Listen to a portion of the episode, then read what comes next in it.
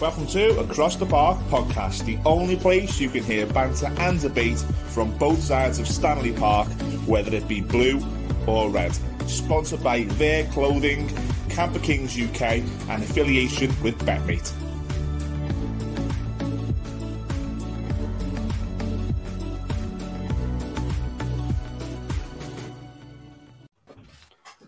Hello, everyone. Welcome to Across the Park podcast. This is our 22 23 season preview. Hope you've all enjoyed the summer break. Uh, I'm feeling quite refreshed, mainly because I'm on holiday at the moment, but um, I'm, hopefully, you're all feeling refreshed and hopefully, you're um, happy to hear our voices again. Um, massive thanks to, to Millsy for putting together some of the, the filler um, episodes during the summer with, with some of our, our um, or some of the friends from the show. Um, some really good episodes up there if anyone wants to check them out. They're on our YouTube.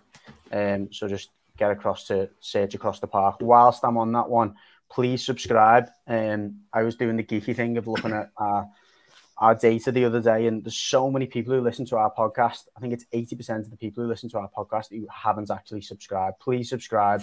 It does help us. It's only a small thing. Just click that button in the bottom left, bottom right hand corner um, and and yeah, do us a favour. Really, it's really massive for our, for our egos and and and for a few pennies, few extra pennies that we get in there as well. So please do that.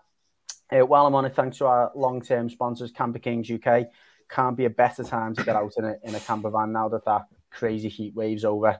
I wouldn't have fancied being in a camper van during that time, but now that it is, and, and we're back to normal British weather, brilliant time to get out in a, in a camper van, get up to the lakes or get down to North Wales. So massive thanks to them. Uh, their clothing have got 70% sale on at the moment, so get across and take advantage of that sale.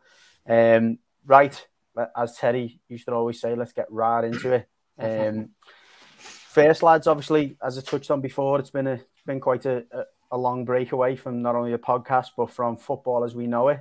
How's things been going for you guys? How have you found the break? Loved it. Absolutely loved it. As you know, Judgy, I aged about 10 years watching Everton last season, if that was even possible.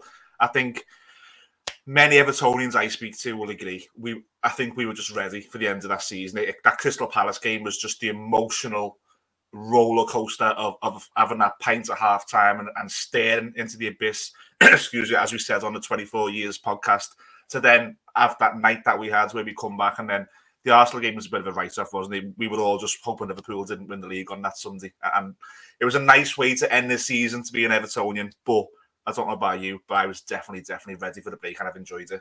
Two minutes yeah. fifty seconds it took him to mention we didn't win the league. Two minutes fifty. I'm here all season, Gary. I'm here all season. Yes, similar Millsy. To be fair, um, it was a it was a it was a tough old season for a, for a number of reasons, and and I, would like to say that the, the preseason has brought us loads more optimism, but we'll get onto that later on. It hasn't quite been the case. Uh, Reds.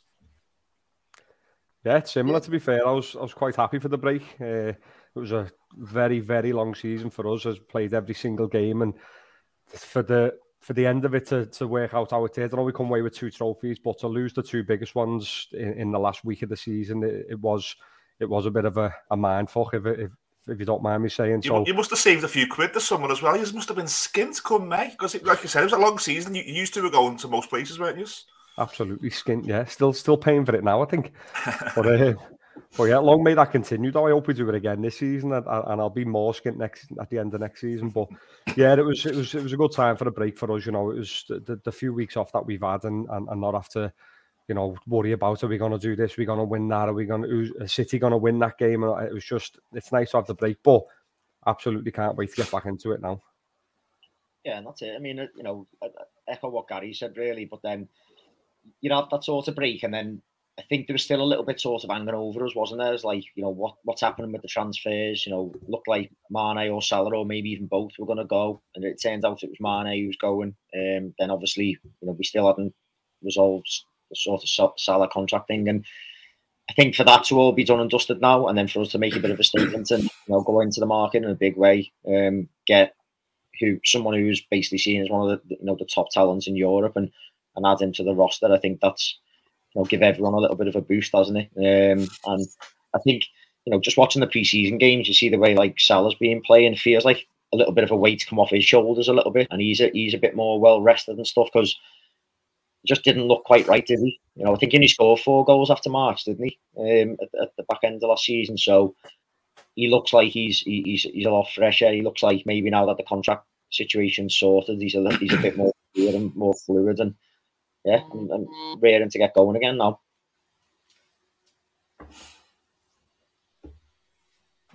I want to break the silence there. Just waiting, just waiting. that was it. You took my head and you were on mute. Yeah, yeah. J- just wanted to uh, obviously touch on. I say, I say, I say touch on it. Um, the, the summer over the last few weeks has, has been dominated by the the Euros from the women's. Um, you know, football obviously taking place in the UK. It was a massive occasion for for women's football and, and you know and for the country. I mean, every single tournament that the men have had over the last 30 years has all been about it's coming home and, and trying to trying to win a trophy. And the women have made it look easy pretty much the first time. They've had any attention on and they smashed it.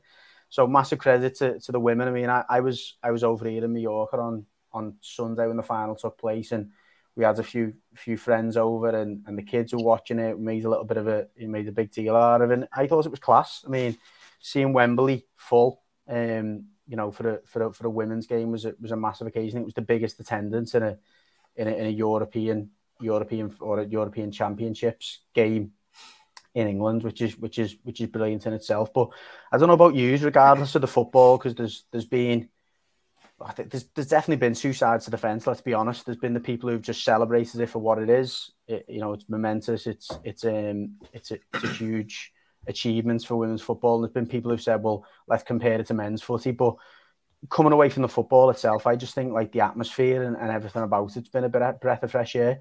You even listened like within the first few minutes of the game, you know, like the way you have that kind of cheer or that roar, you could hear so many more children in the crowd, which I thought was great. You know, like I think at times, regardless of, of the you know the football aside and whatever, I think that the atmosphere at times in men's in footy in footy grounds can be quite hostile, and at times you do feel a little bit uncomfortable bringing your kids. I mean I've known I've known myself bringing my daughter, and, and now in the next few years, hopefully, I'll be bringing my son. You know, you, you don't expose them to the type of language and the, and the aggression that, that that like you sometimes see in football stadiums. You didn't really see that or hear it in, in the women's game, and that's what I thought was quite was quite nice and and um and it seemed like a more just a more friendly atmosphere. It's, it's like that. I, I take Noah over to the um, the women's Everton games because it's it's around the corner from where I live, um, and the atmosphere is like you've said. There, it's night and day. There's no swearing. Um, it is like a, a, bit of a carnival. You get balloons and stuff and, and, horns, and and you can hear that with with the England games. I, I think away from that, what this does now is it just inspires a new generation of kids, whether it be boys or girls. I mean, I, I know there's always the thing with the city and the connection to the England football team. But I go back to, regardless of that, I go back to when I was a kid. Euro 96 for me was just amazing. And I was right behind as a little, as a young boy, right behind the country. And I think there's kids that age who would have done it again this summer. And there'll be more kids now wanting to, wanting to buy football boots, wanting to play football. And in turn, what that does is it gets families back on the parks and doing other things, getting kids out. I think it's massive that it happens in this country. I think it's massive that the media got behind it. Um, yeah, the standard of the game, it's still it's still improving. It's it's a way away from from what you know some men's fixtures. Like if you watch a, a men's Champions League final, for instance, against a women's one, there is going to be a, a difference in class. But I think at this juncture of where the where that women's game is, you've got to remove yourself a little bit from that and just appreciate it for what it is. And it, it was just a real fun tournament, and it was a real fun Sunday in my house when they won.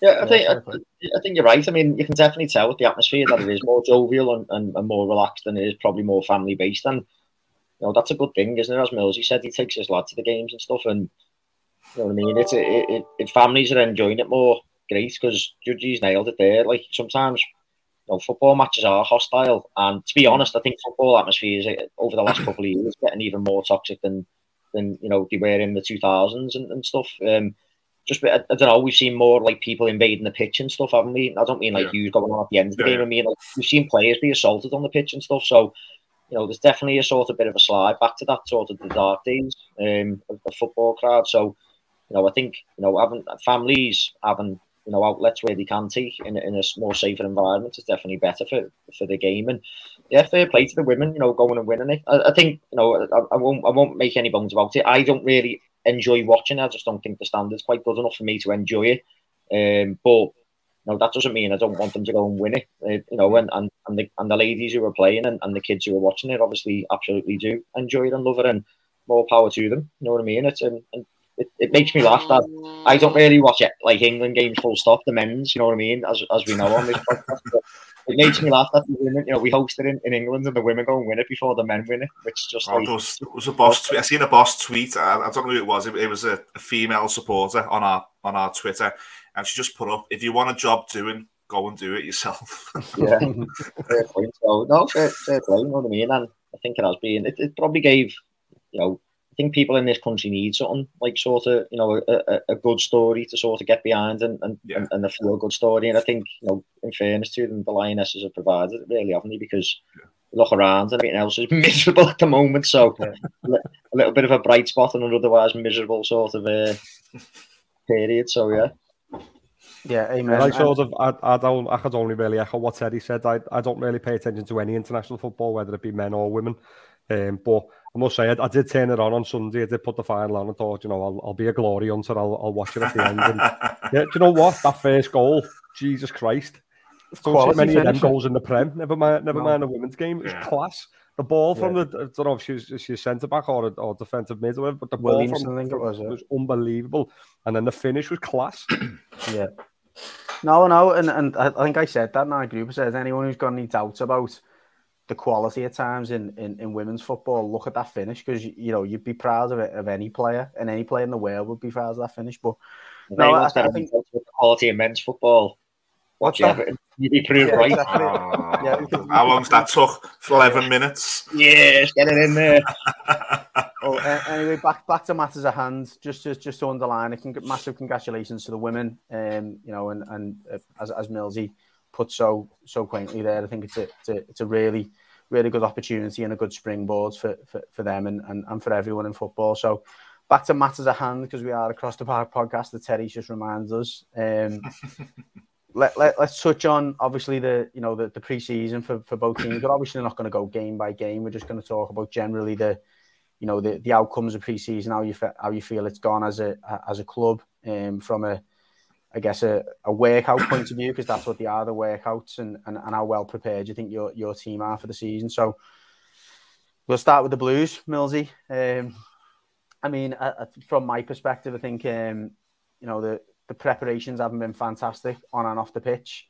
You know, mm. the, the, the, the tour of America from a from a workout point of view, that the manager made no bones about it. It was it was poor. It was somewhat embarrassing. Certainly to get yeah. beat by an MLS team 4 0 is is nothing short of embarrassing.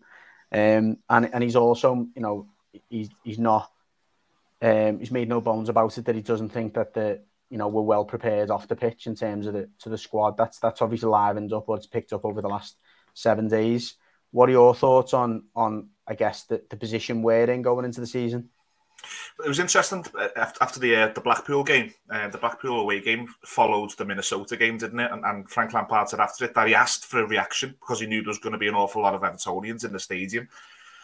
I think to be asking for a reaction from your players in pre-season shows the mentality of what we have in that session room. But after pre-season, he's asking for a reaction. Or during pre-season, he's asking for a reaction. And you know, by all means, Everton played well against Blackpool. Everton played well against Dynamo Kiev on Friday. I was at that game as well for for all of 30 minutes before my little boy wanted to go home. It was a bit too much for him, like he's knowing the WhatsApp groups. But I did watch the second half of that game at home, and I think Everton played well. I, I think you probably watched more of it than me because I was leaving when Everton was sort of under the cosh, and that's as close as you're going to get to the Chelsea game. That's that. At least that system, maybe not the personnel, but what I'm taking from it is Everton going to start the season with this three at the back, whether that's a 3 4 3 4 3, a 3 4 2 1, a 3 5 2. I don't know, but I think what I'm taking from pre season is that's the system, but we certainly haven't got the personnel going into it. I think going into this summer, we're not thick. We knew someone had to leave before June 30th. That someone happens to be our top goal scorer. Have you replaced him with four games before we kick off? Absolutely not. Have Everton done some shrewd business? It's all opinions. Some would say yes, they've got they've got to do it a certain way. Everton have got to make these down payments. And Denise Baxendale said in her programme notes for the Kiev game that they're showing that they've learned and not just now giving teams what they want. And that can be looked at as a positive. But personnel wise, going in judgy, I don't think we're ready. No, I agree. Um, I, think I think the top the headline, as you said, is is Richarlison leaving and, and is mm. not replacing those goals. I've said it so many times, and it's not just the goals; it's it's the it's, the, it's his influence on the team. It's his work rate. It's his it's the nuisance factor. Do you know what I mean? Like, yeah. I think I, th- I think someone tweeted it the other day. We played ten games without him last season and, and picked up five points. you know that that, that sums it up. Um, yeah. So it, it, you know, regardless of how excited for next season. What's that? That's just got me excited for next season. but uh, no, I, th- I, think that is the biggest factor. I mean, the, the two potential inc- or you know players you've been linked with, if you like, directly replacing them, and we're not sure if we might get both of them at the moment. A Cornet and Batshuayi. Now, Batshuayi yeah. is not the player to replace Richarlison on and off the ball. He's not a nuisance. I have just seen something on Twitter literally before we come on that I don't know if it was an official Everton statement, but some mods come out and said Everton are absolutely not in for Batshuayi. Okay, well that, that's a relief for me. Uh, I think he would have added a little bit of depth to the squad, as in like you know at the moment our our, our backup striker is Rondon, so you know you, you can't you can't say much more about that. Um, however, if that was going to be the the like for like replacement, then it was going to be a lot further, you know, wide the mark than we needed. I don't think Cornet is a, a bad acquisition, in my opinion. I think he's a very similar profile to Richarlison. Um, you know, he's he's very hustle and bustle. He's a very physical player. He's got a lot of quality.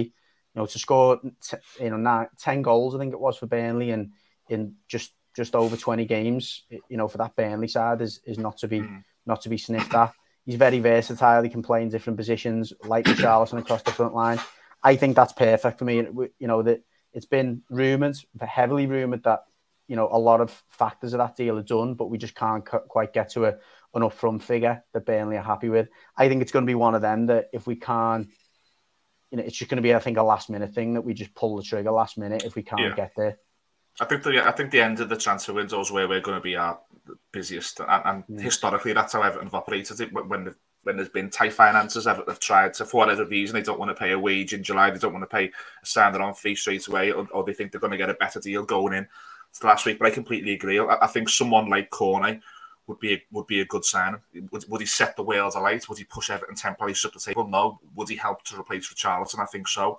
But I also think you need someone else because there was times last season when we had Richarlison and Dominic Calvert-Lewin, and then we only had Rondon, and it wasn't enough. So I, I think. You, I, I think though, touching on on the on the um, the way that Lampard's looking to play and and the, you know the positions he's looking to occupy. I think he only wants two, two, maybe three at the most forwards. I don't think he wants more than I, th- I think two centre forwards in this squad is probably enough. You know, when you look at yeah. the, the acquisition of D- Dwight McNeil, you look at Gordon, you look at Demarai Gray, you know, you look at if you like Townsend being fourth choice. I think there's enough depth in there in the way that Lampard's looking to play for us to have it. If we had another forward of the ilk of Cornet and we had Dominic Calvert Lewin as well, I, I honestly think that's you know whether it's a good enough quality is is only only time will tell. But I think personnel wise, I think it's enough. I think we get. I think we'd get caught out at some point this season with with with, a, with I've that. got no doubt about that, but but but we're, relative to where we are and and the resources we've got at our disposal, I think that's as good as it's going to get.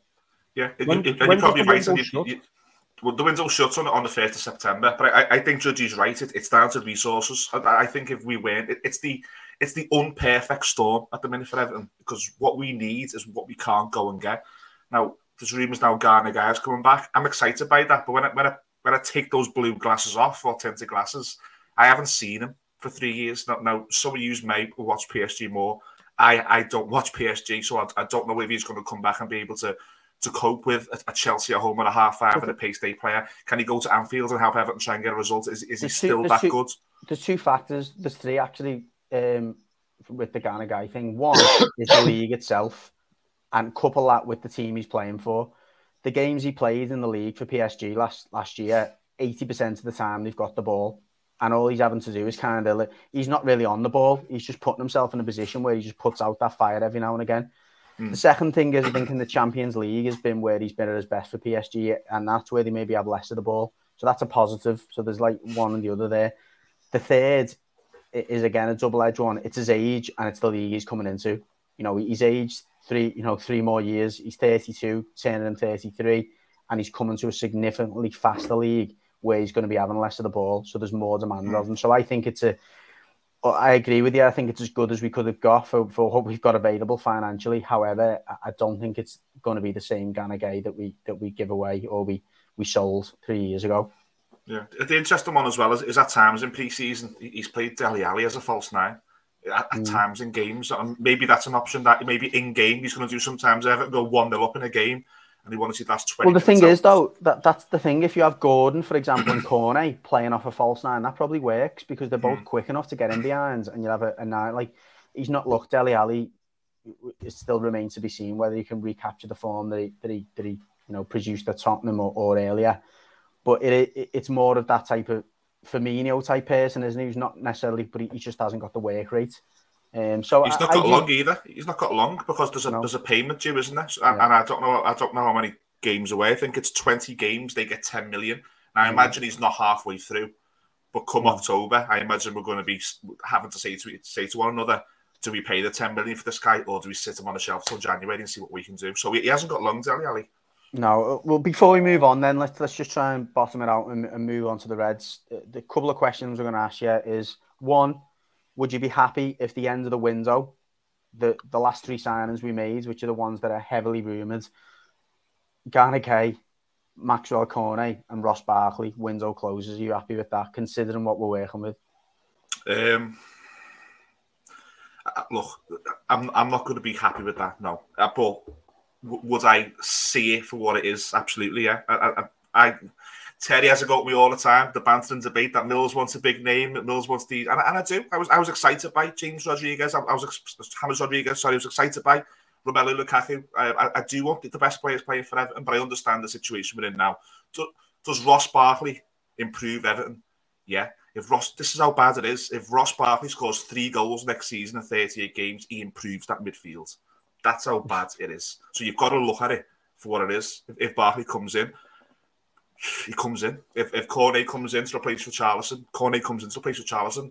Us as fans have showed how what a big difference we can make by being positive. So yeah, privately. Well. Just, just before we podcast, go past that, though, before we go past that, you spoke about two players need, needed to replace Richarlison. If yeah. you've got Cornet, and, and and let's make the assumption now, if we're going to be optimistic, that Dwight McNeil recaptures the form that he had a couple of seasons ago. Because last season, by all accounts, based on his stats, was a bit of a one-off. The seasons before that, he's always had eight, nine, ten assists, or you know, five or six goals. Let's assume that we get that Dwight McNeil. He's still only 22, by the way. Yeah. Um, and we get a Maxwell Cornet that, that gets us 12, 13, 14 goals, which is more than what Richarlison generally got us. Is that not improving the, the, the squad? If if the numbers you've just said happen, then then yeah. But like you said there, Cornet's done it once. I mean, we've looked at McNeil's stats, and on paper, he doesn't give you anything. Now we've seen something different in pre-season already with him in the one game. But if you look at that on paper, I'm not looking at Dwight McNeil to come in and, and really boost our numbers. This this team for me lacks a number of things, mm-hmm. and what, what we can't afford to lack next season is goals. We have not replaced the Charles with Dwight McNeil. We need someone no. else. We need a goal scorer. No, that's what I'm saying. No, if Cornet comes in as well as him, if Cornet comes in and does what Richarlison did, then Everton haven't improved, and I can't go through that again. We need a goal. We need a goal Fair scorer. I, I, I'd have been happy with. I know we haven't seen a lot of them, but what I've read about him, I'd have been happy, and I, I still would be happy if Everton can do something with Broja. If you can get Broja into fight for the number nine shape with Dominic Calvert-Lewin and, and try and score goals, but we, we we need goals before the end of the window. That's my opinion. Fair enough. Um, last one then before we go. Just to, and again, this is just a generally positive note. Tarkowski, what a massive, what a yeah. massive plus he's been in terms yeah, of his leadership and and confidence and, and, and you know that presence yeah. that, that, we haven't had for quite some time. All three words there: presence, leadership, confidence. Yeah, and, and confidence is a big thing. How many times have we seen Michael Keane have a bad game and we've said to each other, "That's him gone for eight weeks now. He won't get over it. Mm. He'll be up all night thinking about that bad game."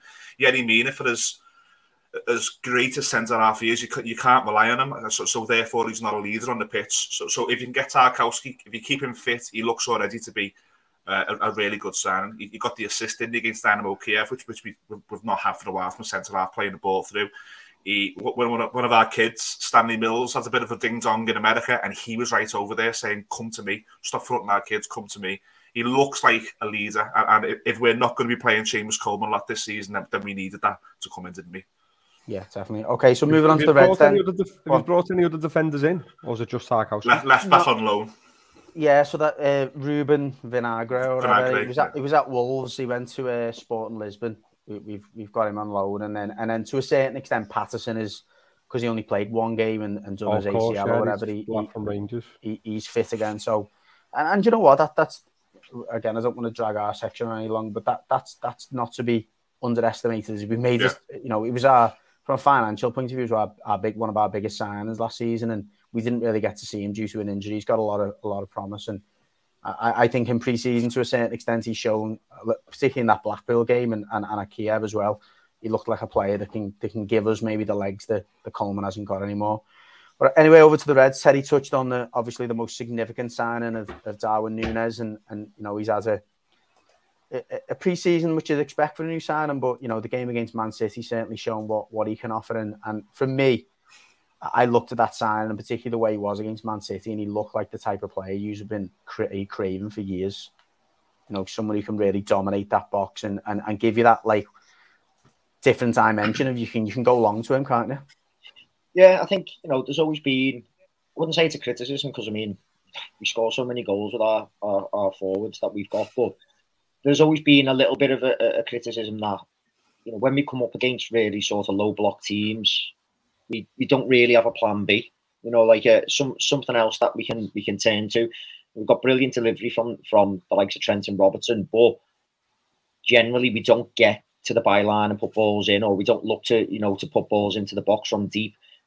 When we have done it is when we've looked like we're panicking a little bit in a game and we're throwing aimless balls, you know, in, into the box, like a bit like what we've done against Spurs when we were drawing against Spurs, you know, the, the, the back end of last season, where it, it, it just feels like you know, we, we don't really have that sort of person, that target man. If you're gonna if you're gonna do that, I think you know Mane going look like, and it will be a big miss. You know, he's a brilliant player for us, absolutely class. But bringing in someone like Núñez, a young, physical, very very quick player who looks like he's got an eye for goal, gives us that different option. You know, it, add add him to what we've already got with the likes of Salah and Jota and Firmino and stuff, and we feel it feels like a bit more of a rounded attack as opposed to three or four players and, and Diaz, three or four players that are all very similar.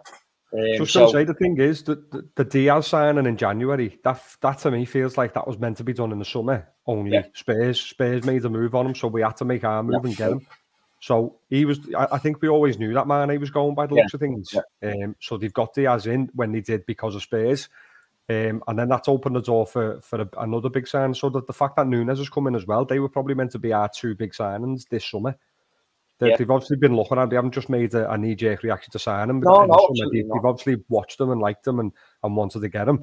So I think we've always planned for Diaz to be Mane, Mane's replacement as opposed to it being Núñez. And Núñez has come in to, as you as you've been saying here, give us that different dimension. You know, it, it, I think what you were referring to before is the fact that Firmino's been our main number nine for years, and as good as he's been, that the, the, you know the job that he's done, we, we've always said he creates the space for Mane and uh, He's Salah. been, he's been linked away, isn't he, with Juventus for me? yeah, but he's come out and rubbished it That's himself. Okay. Yeah, he's come out and said he's, he's wants to stay at Liverpool, and, and Klopp's come out and said that he wants to keep him as well. He's got a major major role to play. So yeah, I don't think he'll be going anywhere. But yeah, Firmino's rolling at in, in, in for Liverpool, and Millsy's always laughed at it and, and stuff. But it wasn't really to get goals; it was to link the midfield to the attack and to create the space and and and link up with them to the, the two wide forwards. Um, Mate, I'm, now- mate, I'm learning. I'm learning not to laugh. Trust me, this podcast is killing. Since this podcast started, it's been hell. 2018, we started this. It, it started so well for you as the well. last week, the, the last week of, of last season, I was nearly that was me done. Everton getting relegated, you winning the lot. That would have been me walking away. I'm learning not to laugh, my friends. Don't worry. I think I'd have walked away from footy if that had have happened. That'd have been it. You, can't go any better. Do you know what? Though, you're- you're talking about your pre-season. A sidebar here. You might not agree. I feel like your pre-season has gone on forever. I think ours has been a bit short, but yours feels like you're playing all the time. Uh, we played a few games. I don't, I don't think we, we, we played. I thought ours was like reasonably late start because like when we played Man U, they they started their pre-season well before us, haven't they? They They've had a couple of games. games. under their belt. That seems Um, like ages ago. It seems like forever. That Yeah, yeah. But we have played a lot of games. We've been, you know, we've been playing like two some weeks in, you know, with- with- close together and stuff like that. Um, and it's, it's been a bit of a miss the pre-season, which they always are. But I think what's pleasing is that you know, although the Charity Shield is still, you know, it's not as competitive as a as a league game or whatever, or a proper, you know, in once the season starts game. Going against City, it's always going to be a contested game. You know what I mean? And it's probably the to, most most um, aggressive Charity Shield game there's ever been. Yeah, yeah, but that's what I mean. But like, it's it, it's like getting stronger towards the end of your preseason is what you want to see. And I think that's what we saw against City. Do you know what I mean? And yeah. even even though it's not a massive thing, the Charity Shield, it still strikes a bit of a psychological blow. You know what I mean? That like we're we're basically saying to them on the day, we're still here. Do you know what I mean? When we yeah. when we play against you, there's as good a chance as us beating you as you yeah. you beating us. And I'll be honest, I've not but, I've not really watched preseason that much. I, I, I, don't really tend to tend to watch it because it's for me it, it is all about. I don't. I, it wouldn't bother me if we lost every preseason game because it's all about fitness. That it, it's not a big deal, is it? it? You could lose every single game as long as you're ready and prepared for that first game of the season. That's all that matters. The first first one I watched properly for the full full ninety minutes was the City game. Um, and that's just because it was the Charity Shield. It was got. It was we were playing City, and that's the one before, or the, the, the main one before the season starts. It was, it was fireworks uh, by yours, wasn't it, Terry, for the Charity Shield win? it was Terry. Yeah. yeah. I've so seen some, I've, seen, I've seen some great shouts. You know, like Klopp's won the lot. I've seen it all, and I take great pleasure in just sending a picture of Moreno in that Europa League final in 2016. Taking great pleasure in that shout. Klopp's won the lot. Not quite, boys. Not quite. All the big ones he's won. um, yeah, I mean, it's just one of them. I, I agree. Like pre-season, it's nothing to get too hung up about, but I do like to see us getting in, getting the wins and starting to, you know, look like we're putting it together again. So moving away from just the fitness component and busy starting just to there about Teddy's uh... patterns. oh. The busy just there about Teddy's yeah. fireworks there, is there in the background. starting to see the patterns, you know what I mean? And and I think you know what it has it has been it has been as I say we got better towards the end of the pre-season period and we're starting to see and I think we we do look like we're ready as I said before I think Salah looked really sharp the Charity Shield um, you know Thiago looked really good you know again so it looks like we can keep him fit he's going to be a very important player for us this season so I think one the, we, we sort of skimmed over it, but I think one of the biggest things for us this pre-season has been Salah's contract. You know, yeah, you, you touched on at the very start saying like he, he he looks like there's a bit of a monkey off his back and stuff, but I think that's probably it. The, the fact that if we'd have went into the season and that was still not not done and we, we were still weren't sure what was going to happen if we were going to be having to sell him in January or he was going to go on a free at the end of the season, that would have weighed heavy on us that all season. That'd have all, yeah. all you'd have seen if he'd have had a bad game. That's all the press would have jumped on. That's all all, all you know you'd have seen all over Twitter and and all social media.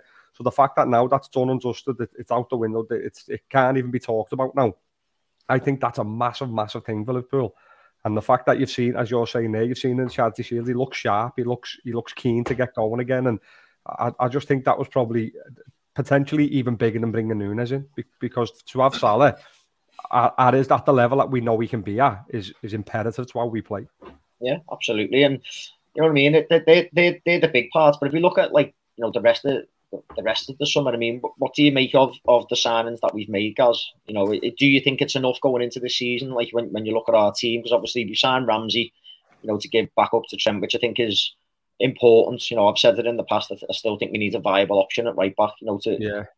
To give us to give us chances to rotate Trent out the team for rest and stuff, but also you know to to let him know that there is you know a live option there. Um, I think we've seen that with Tsimikas. It's been a blessing, hasn't it? You know, to be able to have him to come on, West Robertson. So we signed Ramsey. We brought Carvalho in, which obviously we knew was happening ahead of time. But he's looked like a very, a very lively prospect, doesn't he? Looks. What I liked about him, and I think one of the big things with young players is having having confidence to be able to break into the team without it becoming arrogant. So I think that's got to be a big thing on it on his behalf. He, he can't become like what Jones seems to have be, become like but I think what what I did like about him in, in an interview we had, he said um, he wants to he, he, sees himself as being part of the Portugal squad for the World Cup, and that's his aim to, to make himself in, put himself in contention to be in the Portugal squad to go to Qatar. So the fact that that's on his mind shows that he's he's just expecting to be part of the team, yeah. playing playing yeah, a lot of games to be noticed. Yeah. yeah. So for, for me, that, that that's a big thing as well. If he's coming in that, that confident, and you know, if he, if he can start well, it, it, can only it can only be good for Liverpool. And he, what we've seen of him he looks confident. He looks like he always wants to go forward. He's not scared to have the ball. He's not scared to run with it. I, I think it could be a great addition. Yeah, I, I, I think he's looked good in pre-season. You know, he, he, he obviously the instant comparison is to like a Coutinho, isn't it? Because he plays the same Yeah. sort of way. He's got the same sort of stature. He's got the same sort of haircut and stuff. So you, you just see like you see you see him like a little Coutinho, you know, in that same sort of place. But I think he has. I think he's looked really sharp. You know, and, and it looks like Klopp sort of will give him opportunities. I think in in, in the season. Um, Well, another big compliment to, to him as well, as Klopp said, he doesn't know where he's going to play him because he's got that many attributes. He's got that he, he can play in that many positions. He's still trying to work out what his best position is. So I think for us, if, if he's going to be able to come in and cover like the the, the front of the, the midfield three, or he can play along the front three, that's just it's great to have them options, especially if you Oh, know. yeah, it's the same on the other side, isn't he? You know what Yeah, I mean? He can play yeah, in that that's sort of right channel. He can play a little bit as the advanced midfielder. He- He's got he's got that sort of that side, you know, that side to his game as well. Yeah, and you You've know, absolutely especially with, peaked there. You know, we have peaked as a podcast. Comparisons to haircuts of old players. Us. Is that why Darwin Núñez is being called Andy Carroll, is it? Or just because he's not that good? oh, you're going to Being ruin called that. by you, you can't no, help rude myself. that I sentence. can't, cannot help myself. Derby's in fucking four weeks. Oh, I yeah, can't Andy for that. I might Carroll's not that good, this. Mills, and, and he still ruins our. Yeah, Uh, knocked you out the FA Cup. Yeah, Can't help myself. yeah. You, You'd have him you're now if your- he was your own available. worst enemy, Mills.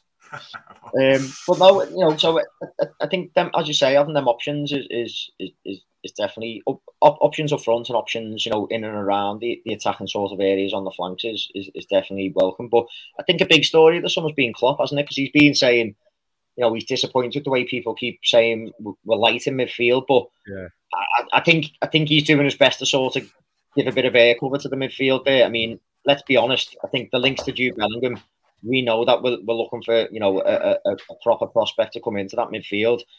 I'm looking at our midfield and I'm still thinking that that's the worry for me, the area that I am a little bit worried about. But I think what we've always seen with Klopp is he's never gonna he's never gonna bring in a stopgap, is he?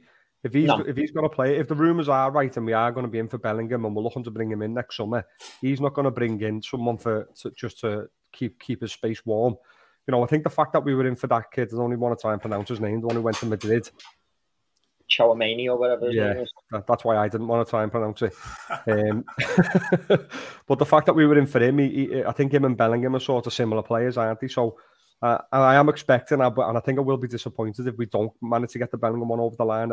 If not now, for next year, uh, very early on next summer, because Mm. it is it is exactly what we need. We need a young player who's who's got that sort of. Um, he's like the, the big name, and he's the one that everyone he- he's most sought after if we can bring him into that midfield next year, then I can I can sort of forgive not not trying to strengthen in, in the midfield areas this summer because But it's just, it's just it's just whether you think you know this summer, like this season.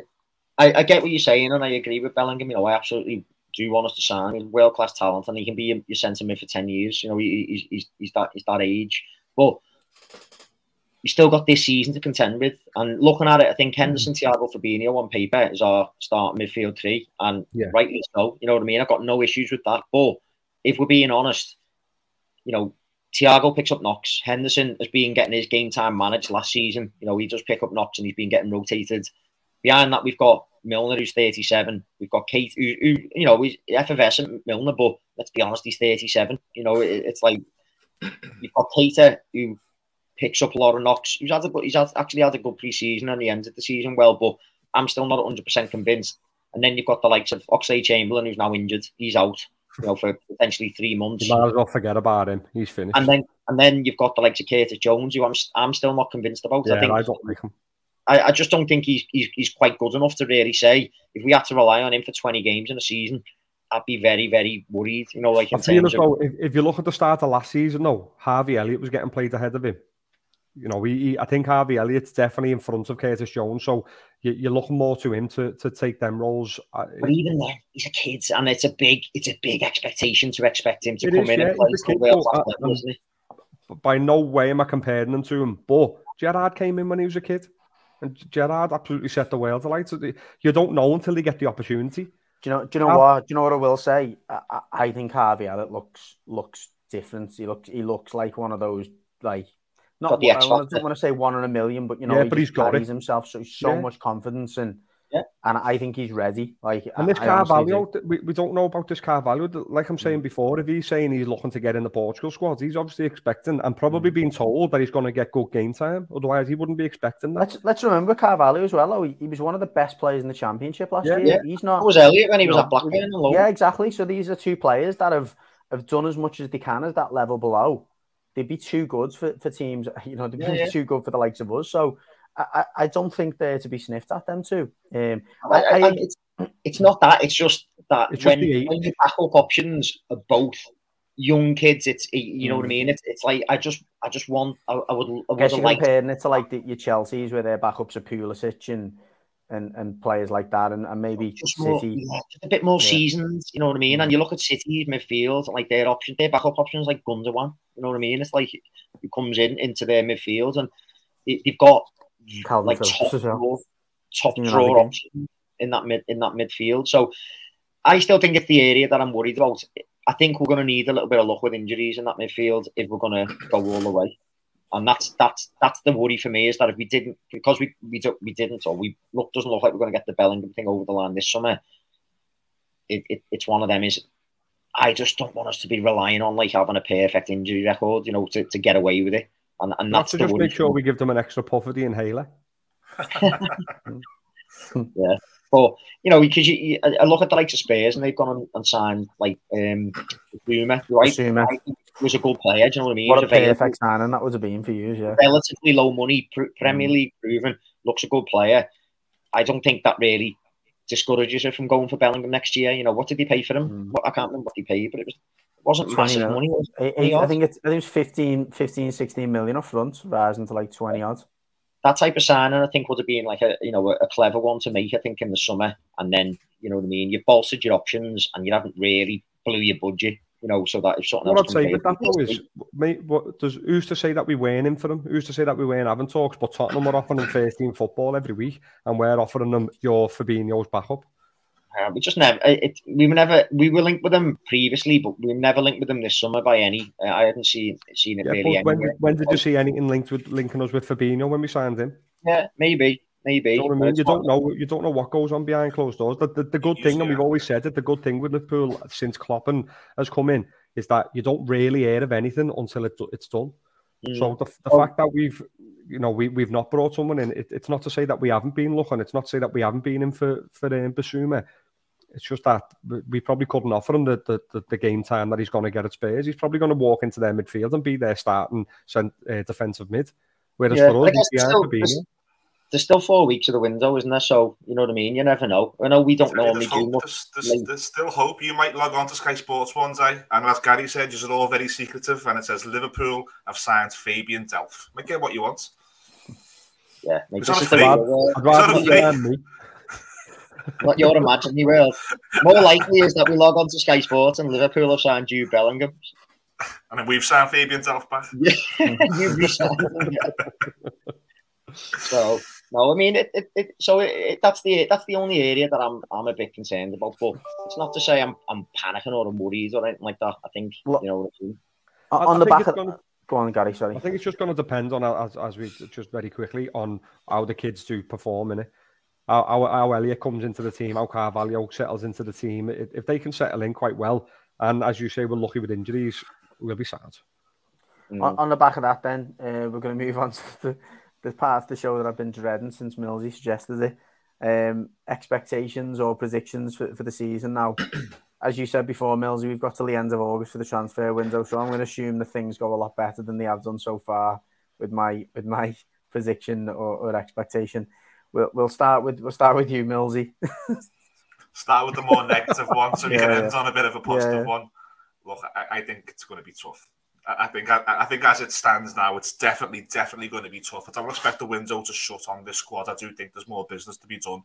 Whether it can be the right business that will improve us to get us away from a relegation fight, I can only hope, but I don't expect it.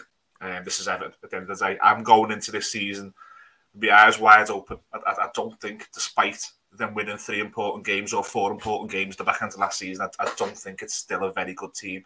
I think there's going to be times next season that's going to be tough for us as fans. I think we're going to leave Goodison Park a few times, not happy, going to watch away games, not happy. Um, I think it's important that we do stick together as a fan base this season. I don't think it's going to be a, a really, really great season. I think it's relying on us to, to, carry into this season what we did at the end of last season as fans. I, I think with that, that has shown to give that team more points by itself. The fans getting behind that team last season was worth points. It was points in the bag.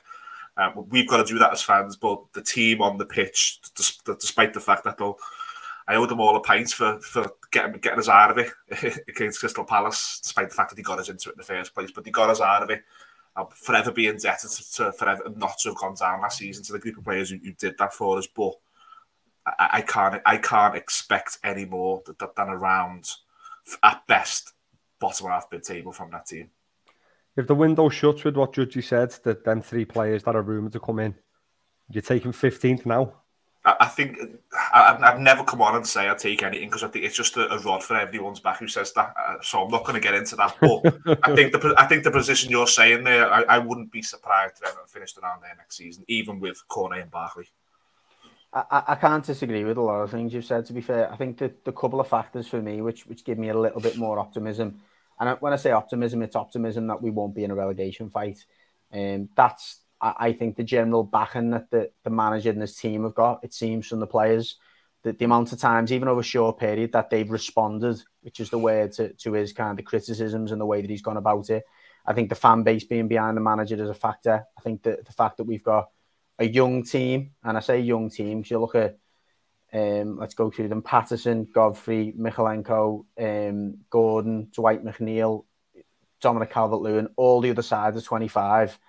I, think that's going to be a plus and a, and a negative for us. I think we'll, we, I think we'll lose some games handsomely because of that, where the, maybe the, the young players have got a bit carried away. But I think at, at times, I think we've got a lot more energy and, and legs than athleticism that we've had than we've had in recent years as well.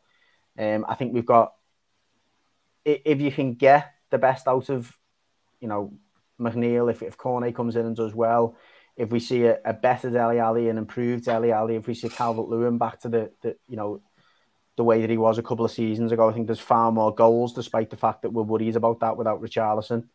Um, I still think, with all that said, that I do agree with a lot of things you said. I think I think we're looking at best maybe ninth and worst probably 14th. Um, I think that's about where we are. I don't think, and, and again, I'm going to put me put me in neck on the line. I don't think we're going to be relegation fodder. I, I really don't over the stretch. Um, but you know, it, it, all remains to be seen. I, I, think it's a question of quality and and and whether some of the players can realise their potential this season. I think it's a massive season for Anthony Gordon. You know, he got, got a lot of accolades for his impact in terms of his pace and and you know his, his a lot more responsibility on his shoulders, but he's got to produce the goods this season in terms of mm. goals and actual assists because that was lacking in his game last season. Uh, I think if he can do it, like I say, if Dwight McNeil can do it, I think if Calvert Lewin can get can get goals again, if Tarkowski can continue to be the influence that he was, if if we even get seventy percent of the Gana Gueye that we had, and Doucouré, you know, plays alongside him, I don't think it's it, it's as as doom and gloom but I, like Terry with Liverpool, but for different reasons. We need a lot of luck with injuries as well. If yeah. we lose a Calvert Lewin, if we lose, you know, um, a Tarkowski and someone else at the same time, suddenly we are right right down there, and, and we will really struggle with the, the, lack of characters in that squad. It's a big season um, for Lampard as well. Oh, huge! Yeah, he's got, to, he's got to show he's got to show that he can pick the team up. You know, yeah. I know you I know you had the, the big celebration after the Palace game and you you stayed up and stuff, but their, their heads will still be down with the with the hmm. terrible mm. season that he's had. So he's got to show that he can. And, as you were saying before, the pre-season only you know they're getting beat by an MLS side and then you know conceding two two bad goals against Black Blackpool and he's got to be able to pick them up. on the first game being Chelsea, tough start. That it's not just pick them up, is it? It's it's got to show now he can set a team up and build yeah, a system and an approach. Because when when you when you're coming in and you're just trying to stay up you're throwing shit at the wall, open yeah. some stuff. You can just get through mm. it. You know what I mean? And you're doing it with an old squad that's not your not your team and stuff like that. I know his hands are tied a little bit in the transfer window, but he's now had time to work with the players. He's had a pre-season and stuff. He's got a mind and it's not in his mind the way he wants to play with the three at the back. And if he institutes that and it falls on its face, then it's like, what else has he got? You know, that's a test of his metal in it, really.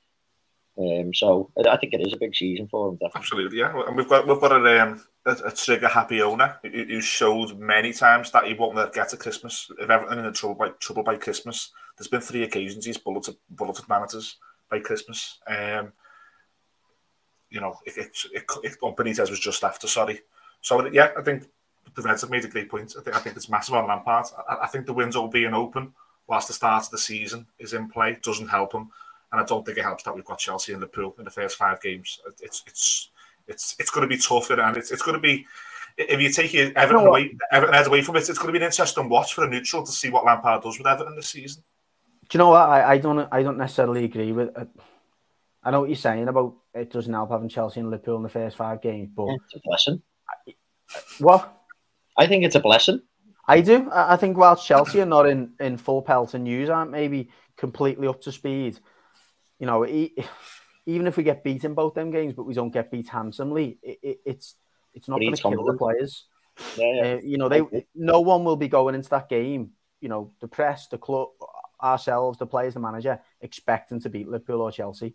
But I think while you've whilst you've got those two teams that are not completely up, because you've seen what Liverpool, you tend to start the season with a few one nils, and and you know you kind of just start to get into gear, and then you'll six, six seven games you'll smash someone, and you'll go. So I, I think.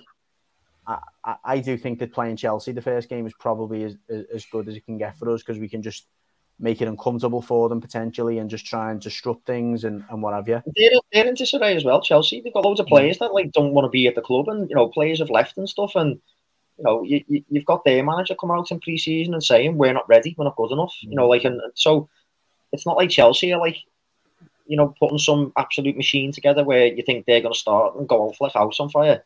It doesn't look like they are. I mean, obviously, I look at us and, and you know, we, we, should be expected to win that game. But as you say, you know, early on in the first couple of games of the season, I never even bet on them or nothing because it's it, it's so hard. Mm. Like teams are starting into the groove, and players might be a bit slower getting up to up to speed and fitness and stuff. So, it, as you say, Bridgie, I agree with you. I think it's a bit of a freer for you. You know, you, you wouldn't be expected to get anything, and then you do get some, a bonus as long as you don't get tonked. Mm. You know I mean? Where is the first derby? It's a good, it's a good, isn't it? It's the first game after the transfer window closes, like the fifth of September or something. Um, and I, I, I completely, do you know what? I completely get what you used to say about them being free hits. The, the, point I was making is, is I just don't think it's healthy for Lampard to be near the bottom of the table so early in the season and having to make up ground. I think he much would have preferred to have these teams after the first five or six games. Okay, well, on, on to Liverpool anyway. Um, obviously, completely different set of circumstances on your side, but the challenge, obviously, following on from last season, is to is to overthrow Man City in the league, isn't it? Yeah, that, that has to be the expectations, doesn't it, guys? I mean, like every season we go into it, and I think we showed last season we should be going into every season now thinking we can win every competition. You know, I think we've been guilty in the past with the domestic cups of being a bit, you know, a bit not not too too interested in them. Um, but I think you know, given what we've done last year, you know, I, th- I, I think now we, we can expect that we should and could go to you know the full distance in every comp. The same way that City, you know, generally fan, their fans probably think that with their team. So I'm pleased that we did that last year. Obviously, as Gary mentioned, it was disappointing. We lost the league uh, by points. And we lost the Champions League final by a single goal. But it was like, you know, it, it, we're we're good enough to win every competition we enter, and that's I wouldn't say it's my expectation for us to go on and, and win all four, but yeah, be a tough ass to even yeah. attempt to do that again. Especially with the World Cup in the middle, sandwiched in the middle. But I think you know this season again, it has to be the league, one league title and one Champions League. You know what I mean? Like it's it, we we just need another. We need to win that league. You know what I mean? Again, I think on, under Klopp, and I think that's got to be the main aim, hasn't it? Uh, even even more so than the Champions League and and the, the, domestic cups. Now, the fact that you know we've always cried out we want to see a good domestic cup run. We want to see us go and win a couple of them because you know Man City are batting them out season in season out. The fact that we won the boat last season, I, I, I wouldn't mind us doing what we've done previously and just sort of taking a backward step in them again and you know really going all out for the league and even even the Champions League, I know I know them, them games only come come around now and again, but when you do play in them, I, I, just think if if it means say we've got like a I don't know a, a City on the weekend or a, a, Chelsea Tottenham on the weekend, I'd even be uh, uh, inclined to go all out for the league as opposed to the Champions League because that that's got to be what we've got to go for this year. We've got to, uh, for me, we've got to win at least one of them two. But the bread Yeah, and I butter, think, the yeah, and that's butter it, is the league, that's the- That, that's yeah, what you've got to do. league or the Champions League, but I think we both and, and pretty much every red wants the league, don't they? You know what I mean? We've seen us win the Champions League, we've celebrated it with the team, but uh, you know the league we didn't quite get that Yeah. that sort of release, you know that that, that we wanted. Um, and I think we do we do definitely need you know another league title um, to sort of say that this era you know has uh, has has, has rewarded us. Um, I think the difficulty, and I always say it, is like in any one-off game. I actually think on a one-off game we're better than City. You know what I mean? I, I think head to head, I think we're better than them. Um, you know, I think the results bear that out over the last, you know, the time with Klopp and, and Pep. Um, but the league, being that it's a 38 game season, that squad depth is so important. You know what I mean? That that's where it tells, and that's why we keep maybe sort of coming up a little bit short. Is that they've just got that richness of, of squad to rotate players in that we just don't quite have, and and you know I think having a, bit more of a dynamic option up front, as we've said, it, it will help. And them sort of draws, turning them draws into wins that we had last year, because we we only lost. Was I think it was four games all season in all competitions, wasn't it? And you know what I mean. And to and to, to not win the league and not win the Champions League in that in that circumstance is like. But it, it again, it, it does come down to draws. Um, you know, them them games where we just never quite got it over the line, and I think having them different options up front hopefully we, we can we can start to put that you know that them draws to turn them draws into wins and I just want us to start well. I think when we won the league, it was on the back of us just going off like a train and winning everything, Yeah. wasn't it? Like, all the way Yeah. and right through the Crimbo period where it was just we were uncatchable. And I think that's what we almost need to do is have a really, really good first half up to that World Cup.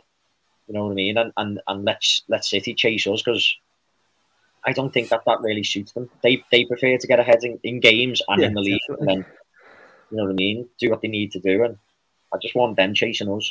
So Go on we'll then. see what happens. Go on then, positions. then. Me and Millsy put our necks on the line quite easily, Yeah. really.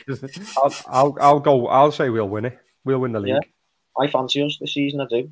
I do. I think the way we responded last season, you know, given how bad we were the season before with the defence and we lost all them games at home and stuff, I think we do. You know, we, we seem to get better every year. So I, why why wouldn't I think that we can go and win this Premier League this year? So yeah, I'm hoping we win it.